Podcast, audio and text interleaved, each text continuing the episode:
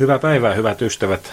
Tässä on isäntänä Tapani Ruokanen. Tänään vieraanani on Helsingin yliopiston Venäjän tutkimuksen emeritusprofessori Timo Vihavainen. Tervetuloa Timo Vihavainen. Kiitoksia. Mitä Venäjän tutkimuksen professori tutkii? No, tällä hetkellä nyt ei hirveän paljon mitään, mutta tuota, aikoinaan aika monia teemoja oli mulla. Nimittäin tämä, tämä mun niin sanottu virka, eihän meillä enää ollut virkojakaan yliopistossa, niin se oli henkilökohtainen, eikä sitä enää ole jatkettu. Että. Juuri, henkilökohtainen professuuri, Joo. Joo, joka kertoo tietysti luottamuksesta tutkijaan, että tämmöinen virka on aikoinaan perustettu. Me aiomme tänään käydä läpi vähän Venäjän menneisyyttä ja nykyisyyttä ja ehkä vähän tulevaisuuttakin. Tietysti rakkaan Suomemme ja suomalaisten ja venäläisten suhteita, jotka ovat vaihdelleet historian kuluessa hyvin monella tavalla. On tulossa mielenkiintoinen tunti. Venäjän tutkimuksen emeritusprofessori Timo Vihavainen, olet julkaissut nyt viimeisen vajaan parin vuoden aikana kaksikin kirjaa Venäjästä. Toinen ensimmäinen ilmestyi 2014 vanhan Venäjän paluu, jossa pohdittiin monipuolisesti, mitä oikeastaan Venäjällä on tapahtumassa. Ja tämä kirjan nimihän kertoo jo aika paljon siitä teemasta, mitä siinä pohditaan. Ja nyt viime vuonna ilmestyi aivan mainio satirinen teos Vladimir Suuresta – Putiniin, Venäjän sankarit ja epäjumalat. Vaikka Timo Vihavainen tätä sun satiria kun lukee, niin täytyy olla sillä lailla varovainen, että siellä on myöskin se on niin suuri ymmärrys Venäjää kohtaan sen kaiken taustalla. Se ei ole mitään irvailua siinä mielessä. Pitääkö tämä paikka sitten No tähän on pyritty kyllä. Kyllä. Ja kun katsoo tuota omaa historiaasi, niin olet tutustunut Venäjään eh, koko elämäsi ajan oikeastaan, voi sanoa henkilökohtaisella tasolla ja sitten myöskin tietenkin tiedemiehenä ja tutkijana. Että No, enemmän tai vähempi, että kyllä suhteita sinne päin on ollut. Miten tämä oikeastaan tämä Venäjä-yhteys alkoi? No, mistä nyt aloitetaan, mutta kun menin Savonlinnaan lukioon 15-vuotiaana, niin sitten seuraavana keväänä lähdettiin luokkaretkelle Leningradiin. Kyllä se nyt jonkunlainen kiihoke oli vähän yrittää enemmänkin ymmärtää sitä. Oliko savonlinnalaispojalle Leningrad yllätys, tai miten sä muistat, miten se suhtaudut siihen? No se oli aika tyrmäävä kokemus, että tuota, en voi kuvitella, että ihan tässä lyhyen ajomatkan päässä on sitten tällainen paikka. Se oli niin kuin moninkertainen Helsinki, kun katsoi nyt rakennukset. No näin oli, ja mun isovanhemmat kyllä olivat Pietarissa käyneet, ja etenkin iso isä ja sieltä kaikenlaisia juttuja kertoivat, mutta eihän Pietaria enää ollut olemassa. se oli jotenkin vähän vaikea miettiä, että se oli ihan, ihan sama paikka tuolta hieman muuttuneen. Ihan sama paikka ja samat patsaat ja temppelit tai palatsit. Kyllä. Että, että se on kyllä tietysti selvä. Kun mä mietin tuota, Timo Vihavainen, tätä sun Venäjä-kuvaa, niin siellä on muutamia asioita, jotka nousevat esiin. Ja yksi semmoinen, mikä itse olen havaitsevana, niin on se, että Venäjä on aivan erilainen kuin tämä länsi. Onko näin? No kyllä, siinä aika paljon sitä erilaisuutta on ja itse he sitä alleviivaavat erityisesti, mutta ja jonkun verran lännessäkin sitä harrastetaan, mutta kyllä sieltä tietenkin se yhteinen taso löytyy sitten jostakin. Että ihmiset on tietysti ihmisiä kaikkialla, mutta se historia ja tausta on tietysti jonkun verran vaikuttanut siihen, miten eletään tässä ja nyt yksi, yksi teema on, on tämä sankaruus. Mitä se sankaruus oikein on? No siitä on vähän erilaisia määritelmiä ja näkemyksiä ja, ja mä luulen, että se on sellainen asia, joka on Venäjällä hyvin elävä ja ajankohtainen. Se ei oikeastaan koskaan, koskaan niin kuin painunut unholaan, että tämmöinen sankariaika yleensä on kaikilla kansoilla jossakin vaiheessa ja ehkä siellä ainakin yritetään jatkaa sitä. Meillähän se on jo menneisyyttä. Niin meillähän on omat, omanlaatuiset, no ehkä, ehkä äh, nykyajan tai viime vuosina suurimpia sankareita oli joku Mannerheim, mutta hänkin oli venäläinen kenraali. No näinkin voi sanoa.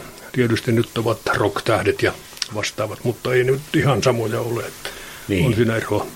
Se on, miten tämä mediamaailma sitten kuitenkin näyttää, että Venäjällä vain nämä vanhat sankarit pitävät arvonsa, että sä toteat tuossa Timo Vihavainen, kuinka esimerkiksi tämä nationalismin tunnus musta oranssi nauha, kuinka se tulee tuolta Pyhän Yrjön ritarikunnasta ja oikeastaan Pyhä Yrjö ja, ja, ja joulupukki Nikolaus. Kyllähän ne samoja. Samat tiivit tai, siis, tai ei, ei ne samoja ole, mutta molemmat ovat hyvin tuoreita ja vanhoja kristillisiä sankareita pyhimyksiä. Joka on sikäli tietysti vielä erikoista, että, että ne nousevat edelleen mittauksissa suosittujen venäläisten kategoriaan. Kyllä, ilman muuta, juu. Joo. Nikolaushan on ollut, niin, niin kuin sanotaan, Jumalasta seuraava, eli se vähän kuvastaa sen uskon, uskontokunnan eri, erityispiirteet. Mikäs tässä Smyrnan piispassa nyt sitten niin erinomaista? Tietysti joulupukki on joulupukki, mutta hän ei, hän ei ole joulupukkina siellä tunnettu, vaan nimenomaan Ni, Nikolauksena. Joo, ihmeiden tekijä, pyhä Nikolaus, eli, eli kyllä siinä, siinä on se kansallinen tapa mieltää sitä, mikä on tärkeää. Eli, eli häneltä on apua pyydetty vähän joka tilanteessa. Ja siinä on jotenkin säilynyt se ortodoksinen mytologia kaiken taustaan, jopa tämän vallankumouksen, mitä 70 vuoden yli. Juu, kyllä, juu. Se on aika ihmeellistä, että miten se on mahdollista, että onko se se, että ne kirkot on siellä seisseet kuitenkin ja kupolit kiiltäneet, että siitä ei niin vaan päästäkään eroon? No kyllä se jonkunlainen kulttuurivallankumous oli, kun Neuvostoliitto tuhoutui, eli kun katsotaan, miten moni venäläisistä on mieltänyt itsensä ortodoksiksi. Sehän on, suoranainen vallankumous oli parikymmentä prosenttia silloin, kun Neuvostoliitto lakkasi, ja nyt se on jotenkin yli 70, että hyvin harvinainen muutos. Niin siellä on oikeastaan niin kuin päinvastoin kuin lännessä, että siis uskonnollisuus ja kristillisyys, hengellisyys on nousee. Vaan. Kyllä, ja se on hyvin paljon tämmöistä, tämmöistä kansallista ja kuuluu identiteettiin, että ei se varsinaisesti hirveän uskonnollista välttämättä ole. Niin. Miten äh, ilmeisesti Venäjän ortodoksinen kirkko ja, ja patriarkka Kirill on aika lailla hyvissä väleissä Putinin kanssa, näyttää vähän siltä. Kyllä, juu, se on se vanha venäläinen perinne. Joo, ja siellä muistelen, että siellä Pietarissa Pyhän synodin rakennus ja Jeltsinin museon sama talo. Niin, oikeastaan se on Jeltsinille nimetty kirjasto, että ei siinä niin, Jeltsinin museot on. Vähän niin kuin amerikkalaisen tyyliin. Kyllä. No, kun me katsomme näitä, näitä tuota Venäjän myyttejä, niin, niin siellä on sankareita, siellä on myöskin semmoinen jonkunlainen yleinen käsitys, jonka sain Timo Vihavainen sun kirjoistasi, että yksilö ikään kuin häviää semmoiseen kollektiiviin, ei, ei suinkaan vain Neuvostoliiton aikana, ja paljon ennen sitä. Mikä, niin tämä on, mikä tämä on tämä venäläisyys tässä asiassa? Kyllä se on se kansallinen ihanne ollut ainakin sellaisena, kun slavofiilit ja muut äh, kansaa romantisoivat tahot ovat sen halunneet nähdä ja, ja myöskin nämä äh, narotnikit, eli tuutan, kansallisen sosialismin ajajat. Niin. Ja, ja tuota, mikä on minusta aika, aika jännä oivallus, kun toteat, että sitä sankaruutta on se uhrautuminen, sen yksilö uhrautuu toisten puolesta ja, ja sitten toteat hyvin satiirisesti, että kaikkein suurimmat sankarit ovat valmiita uhraamaan miljoonien muiden elämän, niin kuin Pietari Suuri ja Stalin ja Lenin. Joo, se näyttää olevan oikeastaan kaikkialla, että he, he nousevat sitten, sitten tietysti muiden yläpuolelle, heillä on se valta ollut tämmöisiä tehdä. Joo, ja se on, se on tietysti omalla laillaan, niin kuin, sillä ei ole kauhean paljon tuommoisen rationaalisuuden tai järjen kanssa. Emeritusprofessori Timo Vihavainen on tässä vieraana, niin isäntänä on edelleen Tapani Ruokainen. Kerrot Timo Vihavainen tässä tällaisesta televisio-ohjelmasarjasta kuin Venäjän nimi, Imja Rossia. Ja mitkä henkilöt nousevat Venäjän historiassa esiin, jotka ovat myötävaikuttaneet niin kuin, e, ihmiselämän kehitykseen. Ja siellä tulee yllättäen menneisyyden ihmisiä. On siellä toki nykyäänkin ihmisiä, mutta, mutta siellä on kirjailijoita. Puskin on esimerkiksi Aleksanteri Nevski, joka on 1200-luvulta. Nousee edelleenkin. Dostojevski, Stalin, Lenin, Iivana Julma, Pietari Suuri, Katarina Suuri. Eli ehkä pahimmat tyrannit, mitä ihmiskunta tuntee. Hitler ja muiden ohjaa tietysti Napoleonin. No kyllä, ne oli Venäjän valtion mahdin kasvattajia, että, että kyllä Putin on vetänyt, vetänyt oikeastaan narusta, kun hän korostaa, että Venäjällä valtio on kaiken yli kaiken. Ja se on niin olennaista, eikä. Mutta siellä ei sitten näitä varsinaisia toteuttajamiehiä niinkään ole niin kuin tai Molotovia tai Zhukovia tai näitä. No ei, ja tuota, jos ajatellaan nimenomaan tätä, näitä mainittuja henkilöitä, ne kuuluu neuvostoaikaan, ja se ei ollut kovin suosittu lukunottamatta Leninia ja, ja Stalinia. Eli jostakin syystä nämä, nämä johtajat nousivat edelleenkin, vaikka toisaalta pidetään, heitä pidetään myöskin, myöskin aika pelottavina ovatko ne sitten hyviä vai pahoja vai kaiken arvostelun ulkopuolella?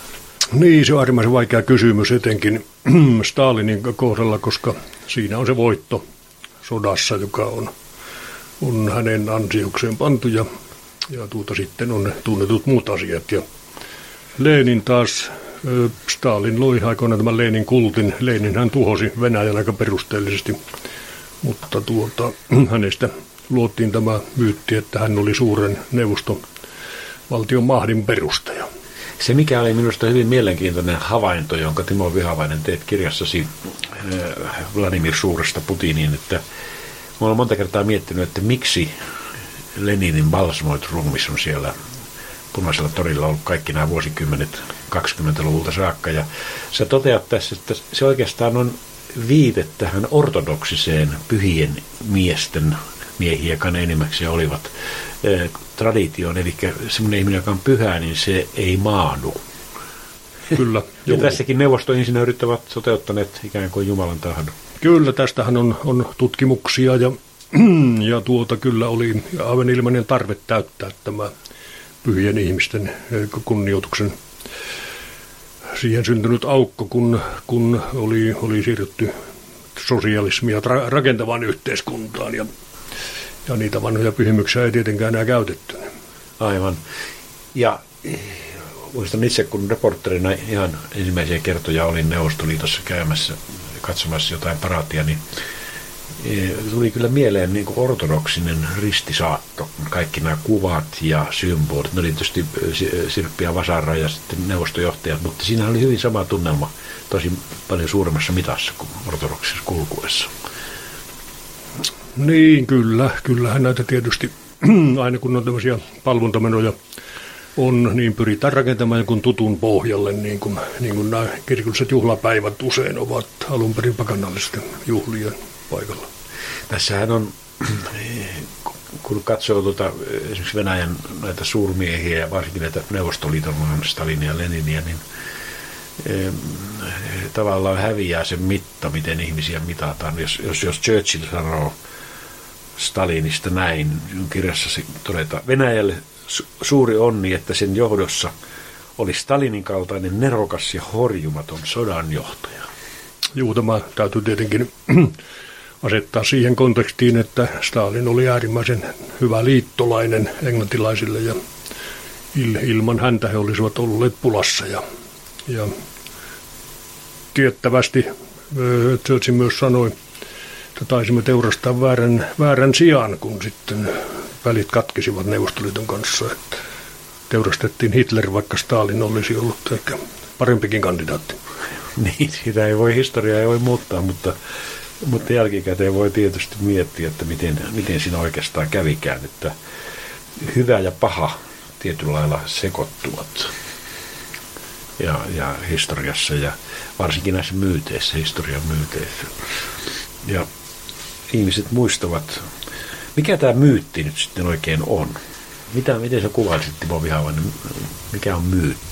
No, siitä nyt varmaan ainakin voidaan lähteä, että siitä on erillisiä näkemyksiä sen merkityksestä, että ei sen pelkkää valletta ole, että jos joku ottaa niin kuin missiokseen pelkästään myyttien romuttamisen, niin ei se minun mielestä nyt ihan hirveän korkealentoinen ole, että ihmisillä ja etenkin kansoilla on myyttejä, joita he tarvitsevat. Ne ovat tällaisia usein yksin, vahvasti yksinkertaistettuja tarinoita siitä, että mitä me olemme.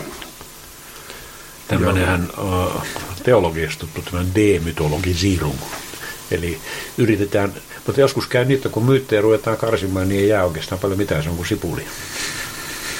Kyllä juu, meillähän on tätä, tätä henkeä paljon ollut, että oliko jotakin lallia tai Henrik Piispaakaan olemassa ollenkaan. Ne on meikäläisiä myyttejä. Ja jos ei mitään jää jäljelle, niin se tuntuu aika oudolta se olo. Että... Niin, niin, ja ne ehkä vähän kuvaavat kuitenkin jotain todellisuutta. Jotain on takana, mutta me emme tietenkään voi tarkasti tai tiet, luonnontieteellisesti tavoittaa sitä, mitä se mahdollisesti niin, on. Ja tiettyihin myytteihin tietysti liittyy sitten hyvin tärkeitä tällaisia, voisi sanoa, moraalisia tai kansallisia arvoja. Ja tuota, oikeastaan ne on se pääasia siinä, eikä se historiallisuus, joka nyt on enemmän sivuseikka ja hyvin paljon usein keksittyäkin. Aivan. Ja meillähän on tietysti Suomen historiassa myöskin näitä sekä myytin tekijöitä että myyttejä. Ja ajatellaan meidän, meidän tuota, vaikka kirjallista historiaa. Runeberg on tehnyt yhden kuvaston, kokonaisen kuvaston meille sieltä 1700-1800-luvulta ja sitten on Väinö Linna. Miten se vertaisit näitä suomalaisia myyttejä? No, meillä on semmoinen aika erikoinen tilanne, että kirjailijat loivat meille historiaa, voidaan sanoa, että aikoinaan me jouduttiin ihmettelemään, että kun me ole enää Ruotsia, onko meillä sitten oma historia ja mikä se on. Ja Ruuneperi runoili meille Suomen, Suomen sodan historian, jossa Suomen kansa kaikki koitti sitä kunniansa ja, ja ansaitsi suuren, suuren glorian, vaikka sota hävittiin. Ja, ja sitten Topelius, joka oli varsin puhtaasti kaunokirjailija, hänestä tehtiin mutta historian professori. Ja hän loi tämmöisen myyttisen Suomen historian, joka on varmaan vaikuttanut enemmän kuin sen ajan historian tutkijat. Välskärin kertomukset tarina, joka elää vieläkin. Kyllä. Ja tietyllä lailla voi sanoa, että, että tuota Harry Potterin edeltäjä jossakin mielessä sielläkin on sormu. Kuninkaan sormus. Niin, no. sormusten herra, ehkä se on sekin. Joo, mutta näin, näin ne myytit kulkee ja uusiutuvat myöskin historian kuluessa ja muodostavat ehkä myöskin semmoisia, mitä sanotaan stereotypioiksi, eli tämmöisiä kaavamaisia kuvia siitä, mitä me olemme tai Juu. mitä venäläinenkin on. Niitähän ihmiset tarvitsevat, että sitten tietenkin jos, jos ne pääsee niin kuin herroiksi, se on huono isäntä, mutta hyvä palvelija tuo stereotypio. Mielenkiintoinen on myöskin tämä ajatus siitä, että kuinka erilainen oli se yhteiskunta, yksi venäläinen yhteiskunta, jossa Suomi oli silloin suuriruhtinaskuntana – Timo Vihavainen, kerrot näistä, kuinka esimerkiksi tästä etiketistä, kuinka, kuinka sanottiin, en osaa venä, venäjäksi oikein sanoa, vase plagorodi, teidän jalosukuisuutenne, tai, tai vase visokorodi, teidän korkeasukuisuutenne, ja sitten yhtäkkiä tullaankin siihen, että sanotaan vaan, että herra Eversti ja herra kenraali, mikä kauhea romutus. Kyllä, juu, se tuota, aikoinaan se, se yhteiskunta oli ja, siinä korostettiin tällaisia muotoja aika lailla. Ja vaikka se oli tavallaan rationaalinen tämä SIN-järjestelmä, että siinä ansio, periaatteessa ansioiden perusteella noustiin vähän ylempään lukkaan. Ja se oli selkeästi viitoitettu tie, jos sattui syntymään sopivaa saumaa. Niin, kyllä. Juu, kyllähän se sitten, ei se ollut ihan avoin säätökertoa varten, vaikka kyllä se sitten taas, taas myöhemmässä vaiheessakin sotaväessä toimi aika hyvin, että viimeinen Tsarin armeijan komentaja oli Maorian poika. Että ei, ei ne kaikki olleet nämä sotilaat korkea, korkeita aatelisia, vaikka yleensä kyllä. Varsinkin sotavaiheessa pystyi ansioillaankin etenemään, ei vain syntyperänsä avulla. Keskustelemme tässä Timo Vihavainen kanssa Venäjästä, mutta myöskin hiukan Suomesta ja jatkamme aivan pienen hetken kuluttua. Olemme professori Timo Vihavaisen eh, kanssa keskustelemassa Venäjästä ja hänen aika tuoreista kirjoistaan, jossa käsitellään Venäjää hyvin monipuolisesti. Ja eh, kun, eh, kerrot, kuinka, kuinka venäläinen jotenkin koko olemuksellaan niin on toisen tyyppinen. Sielu Jumalalle, sydän naiselle, velvollisuus isänmaalle, kunniaa ei kenellekään. Niin, tämä oli Upsarin kunniakoodeksi, että ei se nyt ehkä ihan hirveän kaukana siitä ollut mitä muualla, mutta, mutta kyllähän siinä oli eroja. Se oli vähän niin kuin eri aikaista verrattuna Länsi-Eurooppaan, että, että 1800-1900-luvun vaihteessa esimerkiksi oli tällainen säännöstö, että tietyissä tapauksissa upseri ei voinut kieltäytyä kaksintaistelusta. Muualla se yleensä aina kielletty rangaistuksen uhalla, niin kuin se oli enemmän Venäjälläkin. Eli se loukkaus sitä univormua kohtaan. Kyllä, juu, juu. rykmentti ei hyväksynyt. Aivan.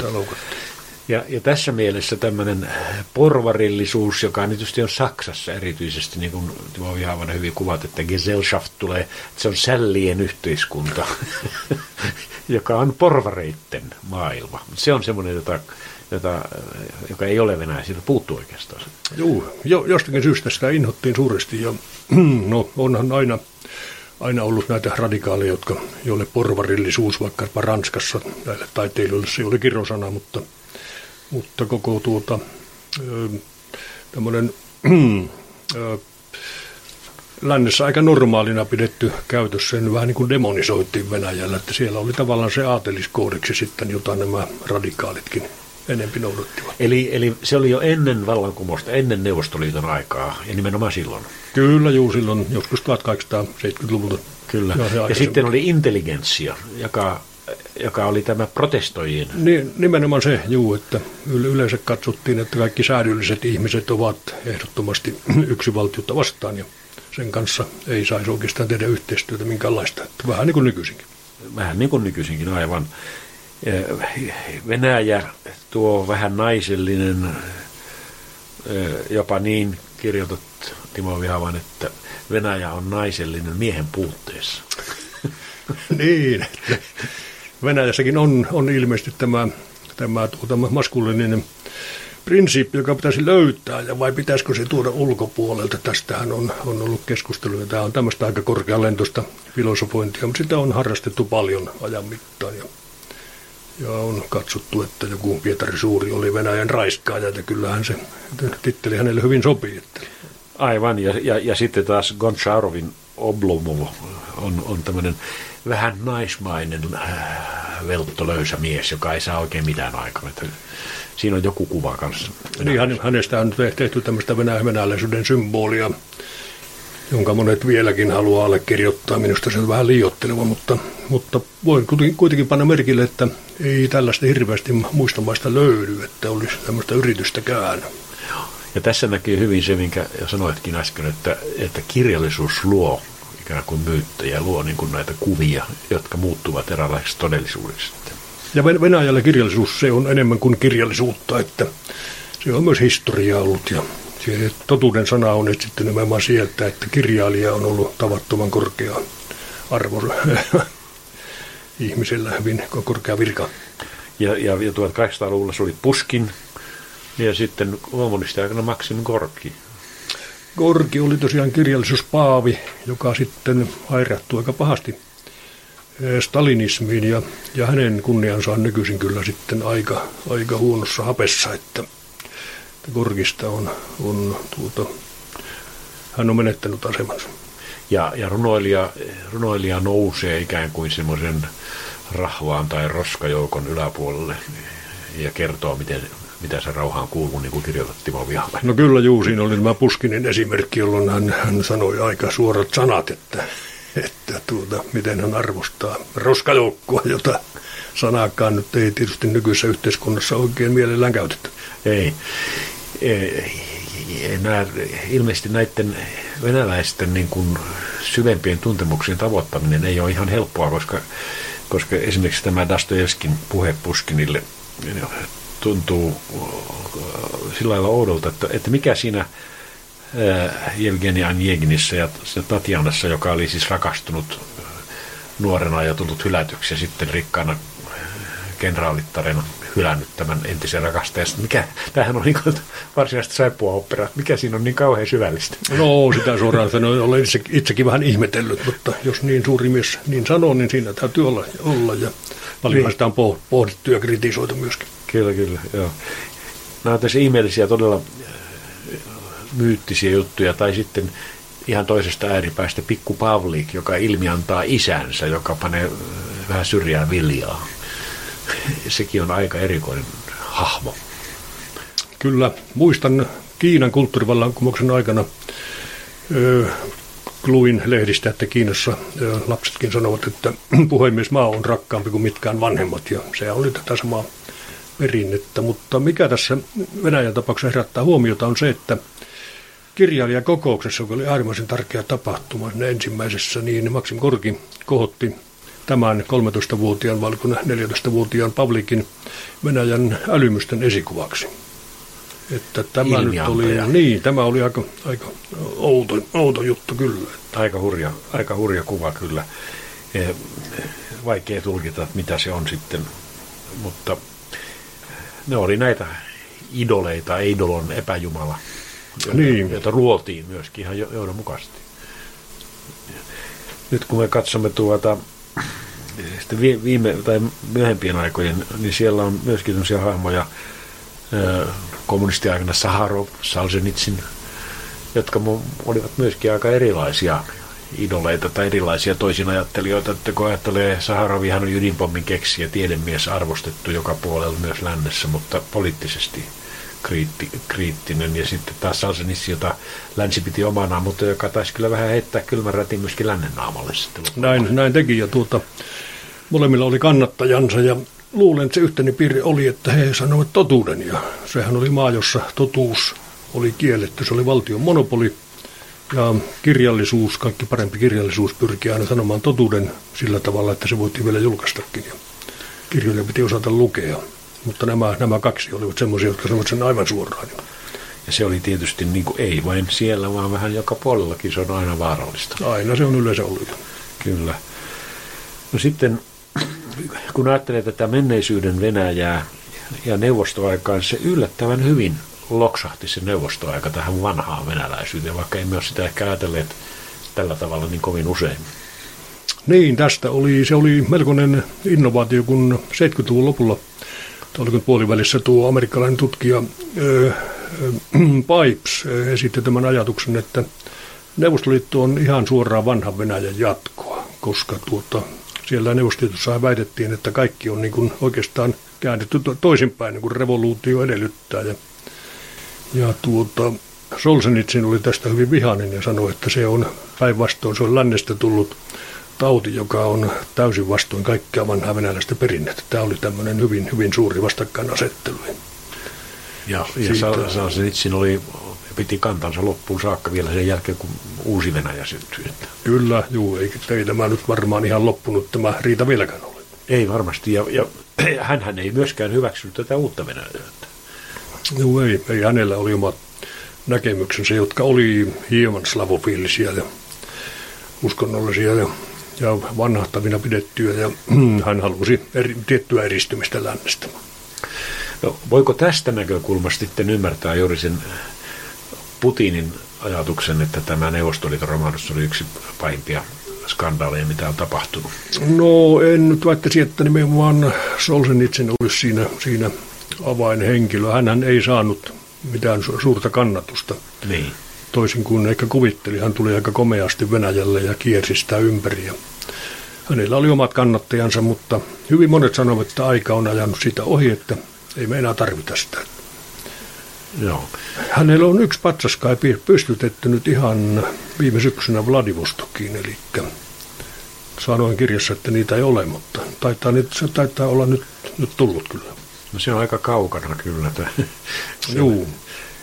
Viimeisellä aikavyöhykkeellä, mutta joka tapauksessa patsas on saatu aikaan. Sehän on tietysti juuri venäläisyyttä. Näin. Ai niin, hyvänen aika onhan se toinen Moskovassa äh, Leninin kirjaston eli valtion kirjasto edessä. Että Ai siellä myös on se? On joo, se on pari vuotta vanha. Joo, meillähän Suomessa on myöskin venäläisten patsaita. Toki, toki. Ja, ja, ja ne ovat pysyneet vallankumouksesta ja järjestelmien vaihdosta huolimatta Juu. paikoillaan. Meillä ei niin kauhean tarkkaan ole. Ale- Aleksanteri oli uhan alainen, mutta tuota, se koko patsassan oli mielenosoitus sortovaltaa vastaan, että sikäli se on ymmärrettävä, että se pysyy siellä.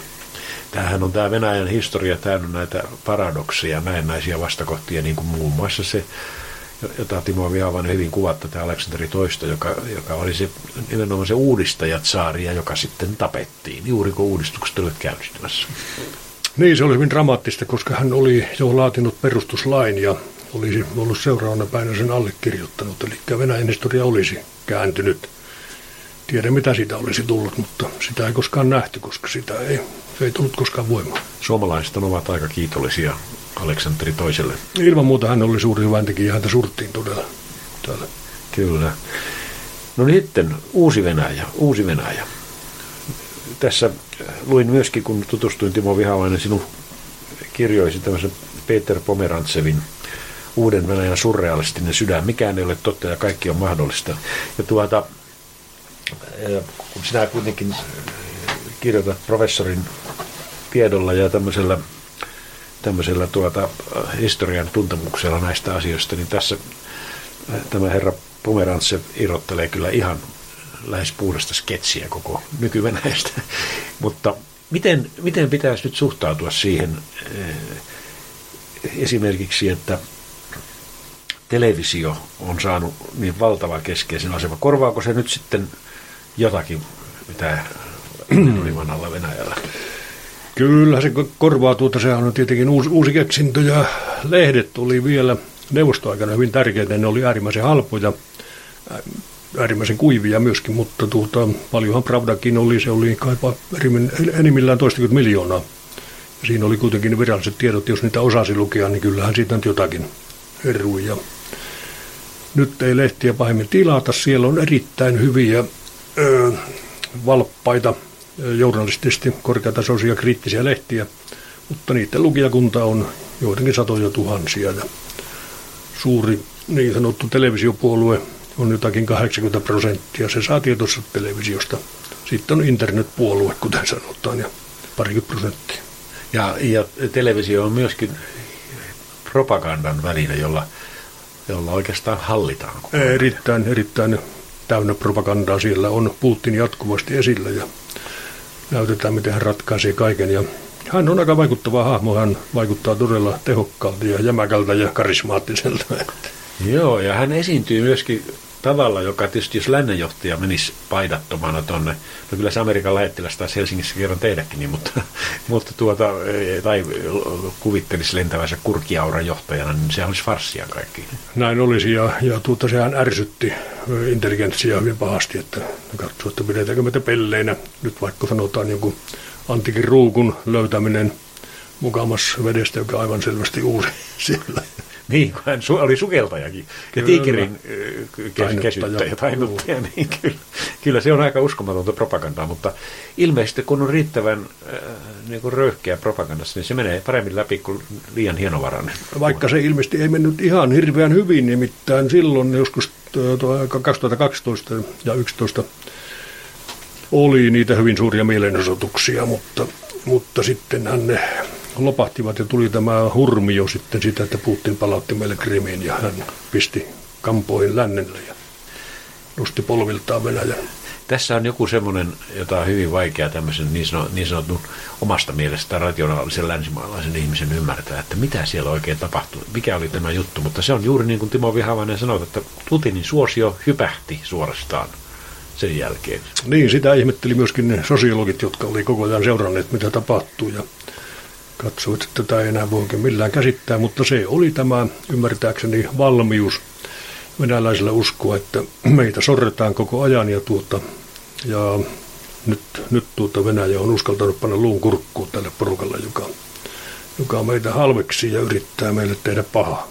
Ja ne arvot, mitä me lännessä edustamme, eivät välttämättä painakaan niin kauheasti tässä katsannossa. No pikemminkin päinvastoin, koska nämä, nämä tuoreet eurooppalaiset arvot eivät ole niitä samoja kuin ne ennen olivat ja katsotaan, että se mätä Eurooppa saa sinne mädäntyä omaan mahdottomuutensa. Tämähän on vanha jo 150 vuotta vanha näkemys. Tässä on isäntänä Tapani Ruokanen ja vieraanani tänään Helsingin yliopiston Venäjän tutkimuksen emeritusprofessori Timo Vihavainen. Totesit äsken juuri, että kuinka kuinka Putinin kannatus hypähti ylöspäin Ukrainan ja Krimin, erityisesti Krimin ansiosta, Krimin kaappaamisen, näin kai voisi sanoa ansiosta. Eli voi, voi sanoa, että se on selitys siihen, miksi se oli tarpeellinen ilmeisesti Putinille. Joo, kyllä se ainakin tuota, niin Putinin omaa suosiota palveli aivan erinomaisesti. Miten pitkään tämmöinen lääke tehoaa, niin Se voi olla vaikeampi kysymys, kysymys mutta tuota, esimerkiksi nämä pakotteet eivät ole millään tavalla ilmeisesti vähentäneet sitä suosiota. Tässä on merkillinen piirre se, että pakotteet, toisaalta me näemme myöskin öljyn hinta on romahtanut, energian hinta on romahtanut ja, ja tuota ruplan arvo on romahtanut. Miten Timo Vihavainen arvioit, että voiko, voiko Putin ja se järjestelmä kestää kaiken tämä? Jotakinhan täytyy tapahtua myös tavallisen ihmisen ruokakomerossa. Kyllä varmasti tapahtuu ja kyllähän ruoan hinta on noussut ja köyhyys on lisääntynyt, mutta tässä on kuitenkin tämmöinen asia, että tämmöinen vauraus, joka oli aika merkittävää tässä pari vuotta sitten vielä Venäjällä, niin se oli ensimmäistä kertaa tullut sinne Putinin aikana ja, ja vähän se näin on, että tuota, se oli kuitenkin hänen ansiotaan ja hänen luotetaan, että hän hoitaa tästä etenkin päin puolustaa venäläisiä. Ja Venäjällä tämä rikastumisen malli, jota tietysti Amerikassa toteutetaan ja aika lailla sielläkin ilmeisesti on eriytymässä superrikkaat ja keskiluokka vähän niin kuin rapautumassa pois. Mutta Venäjällä se on vielä enemmän äärimmäisyyksissä, että siellä on todella superrikkaita ja, ja sitten suuri kansa, joka aina on pikkusen massana kohdeltu. No kyllä, sen vähän näkin on, mutta jos katsotaan ihan tulotasoa tämän Gini-indeksin perusteella, niin Venäjä on jopa hieman tasaisemman tulojaumaa kuin USA, että siellä on niitä äärimmäisen rikkaita paljon, on niitä Venäjälläkin. Kyllä, kyllä.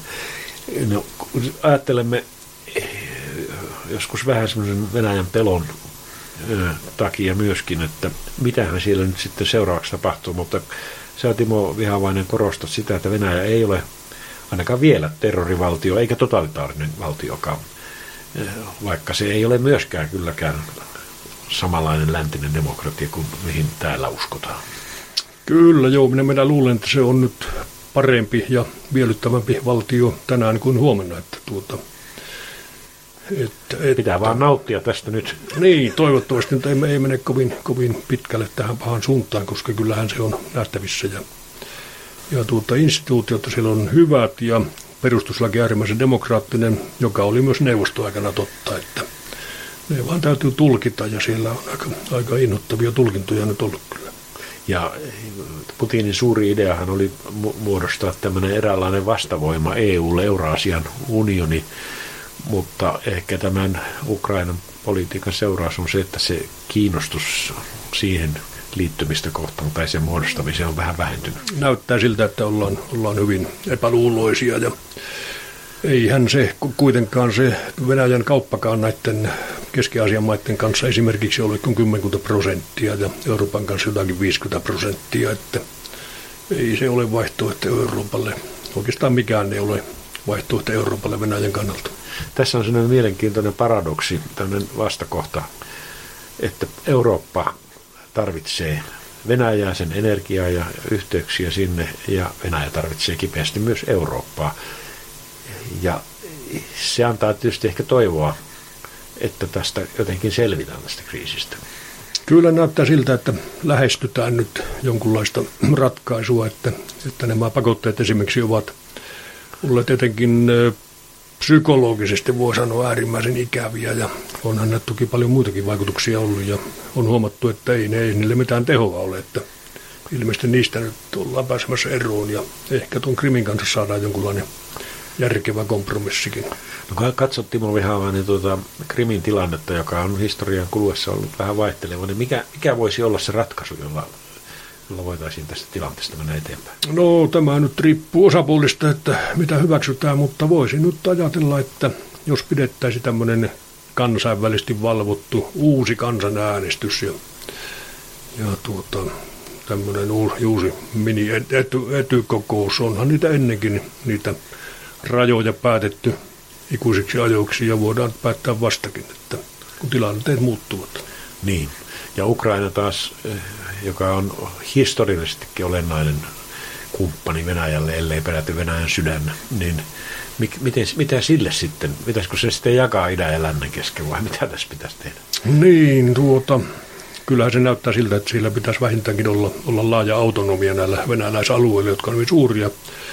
Ja ne menee ikävästi sen verran limittäin kyllä sitten ukrainalaiset ja venäläiset joka suhteessa, että se ei ole mikään helppo yhtälö, mutta – Ehkäpä joku tämmöinen Suomen mallinen kielilaki voisi olla jollakin tavalla järkevä.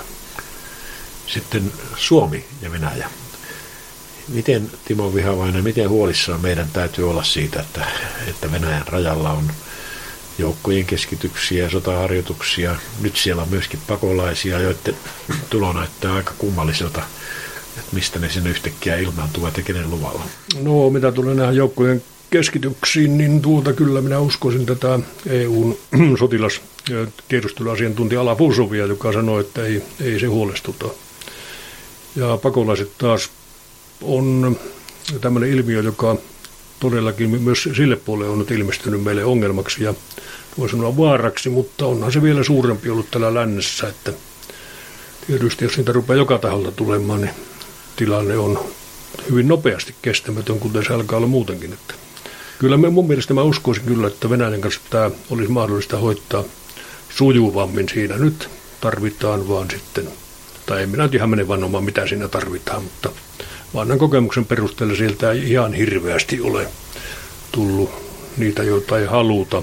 Lukuun ottamatta nyt se ensimmäinen somalierä, joka, joka oli meille täysin yllätys. Siellähän ei voi tapahtua tämmöistä, ellei valtiojohto salli sitä. No juu, siinä mielessä voi sanoa, että se on niin sanottu hyvin järjestetty poliisivaltio, että, että se on upravlajema ja strana, eli sitä voi hallita vielä. Ja, ja kun olen sinun kirjoisi Timo Vihavainen lukenut, niin olen havainnut, että se jotenkin koetat luoda sellaista malttia, että emme hermostuisi nyt ainakaan kovin nopeasti näihin, kun se ei oikeastaan niin auta meitä. Niin, kyllä se Venäjä pysyy nyt siinä luultavasti, luultavasti vielä yhtä pitkään kuin Suomikin, että sen kanssa vaan pitää, pitää osata elää ja tietenkin mielellään tinkimättä periaatteesta kovin paljon, mutta kompromisseja tässä maailmassa usein joudutaan tekemään. Ja niitä tehtiin neuvostoaikana, sitä nykyisin kauhistellaan, mutta se toimi silloin aika hyvin. Niin, me olemme kuitenkin säilyttäneet itsenäisyytemme kaikki nämä vuodet. Suomen, Suomen saavutus on täysin käsittämättömän hieno, että siitä ei hirveästi pitäisi kyllä häpeää kantaa.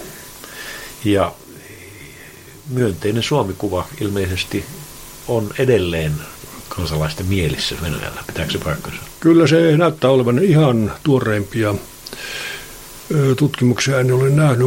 Ymmärtääkseni se on varmasti kärsinyt jonkun verran EUn mukana. Tässähän kävi niin, että venäläisten romanssi EUn kanssa loppui, kuten jo eräs tutkija tätä tulkitsi, että EUn tai yleensä Euroopan nähden oltiin, oltiin niin kuin hyvin ihastuneita silloin 90-luvulla ja odotettiin hirveän paljon. Ja, ja sitten nimenomaan tässä Krimin ja Ukraina kriisin kohdalla niin se putosi jyrkästi se. Ja tuota nyt eh, jostakin tar luvin mielestäni aika osuvan näkemyksestä ennen mentiin Eurooppaan vähän niin kuin toivio retkelle, mutta nykyisin mennään käymään ja tullaan takaisin odottamatta siltä mitään kummallista. Aivan, enemmän niin kuin turisteina. Kyllä. Kyllä. Ehkä kuitenkin tämä paljon parjattu kulutusyhteiskunta pikkuhiljaa tunkeutuu ja luo Venäjällekin tämmöisen keskiluokan jonka etuja sitten ei saa loukata. Kyllä se sinne on, on tunkeutunut, että se tuli aika äkkiä ja vähän odottamatta. Se vanha neuvostokeskiluokka hävisi ja, ja oltiin sitten hyvin huolissaan, mutta kyllä se tuli moniin mittareiden mukaan se keskiluokka sinne, että ja, on se olemassa. Palaamme tavallaan siihen, mitä joskus inhottiin, eli pikkuporvarillisuuteen. Kyllä, juu, se on nyt varmaan se, mitä Venäjälläkin opitaan pikkuhiljaa arvostamaan. Ja se voi olla meidänkin suomalaisten kannalta hyvä asia. Se on ilman muuta mielestäni sitä. Kiitoksia professori Timo Vihavainen Venäjä-asioista.